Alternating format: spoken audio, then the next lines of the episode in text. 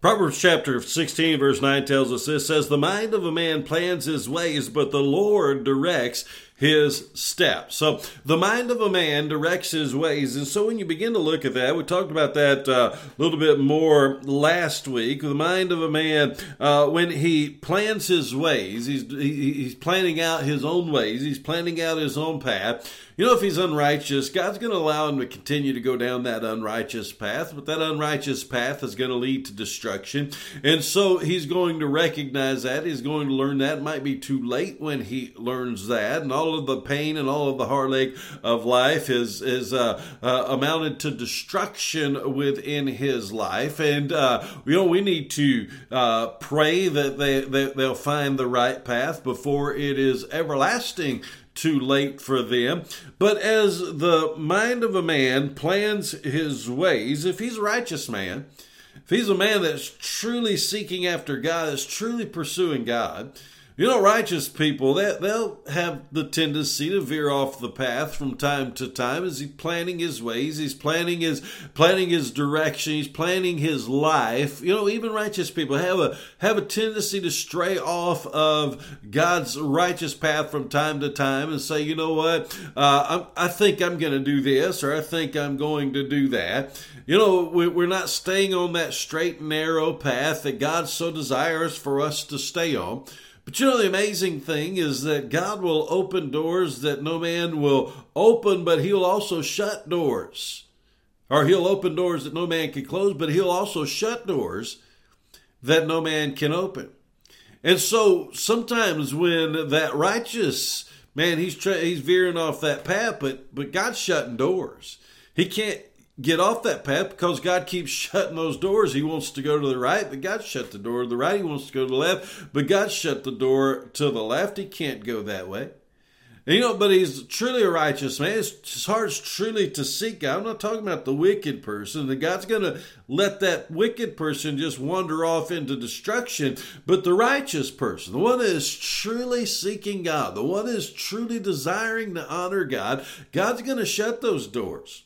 And as God shuts those doors, and those doors just keep getting slammed shut, God, God keeps directing that path. Sometimes it can get a little frustrating. Sometimes say, "Well, I want to go this way, or I want to go that way," but those doors keep getting shut. We need to just view that say, you know what, this this God's direction for my life, this God's plan for my life. God obviously didn't want me to walk through that door. Otherwise, God would have opened that door because my heart is to truly serve God and to seek God and to live for God. And if my heart is truly to serve, uh, serve God, seek God, live for God, those doors aren't open for me. And God is the one who opens my doors, and God is the one who shuts my doors. Therefore, there's a reason why I can't walk through that door right now. God's not allowing me to do that. And you know, as a servant of God, sometimes we want to rebel against that service of God. Just like Jonah. right? God said, Jonah, go on down there to Nineveh, preach the gospel. And God said, no, no, Jonah said, no, I'm not going to do that. Well, guess what? Jonah ended up doing it. We know the story. We know what happened because God is going to direct that path, right?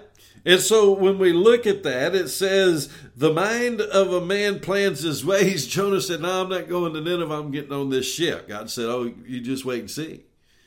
You just wait and see because this is where I want you to be. And if this is where I want you to be, this is where you're going to be. And so the Lord directs his steps. So God worked it out to where he went. Now we need to live in obedience to God.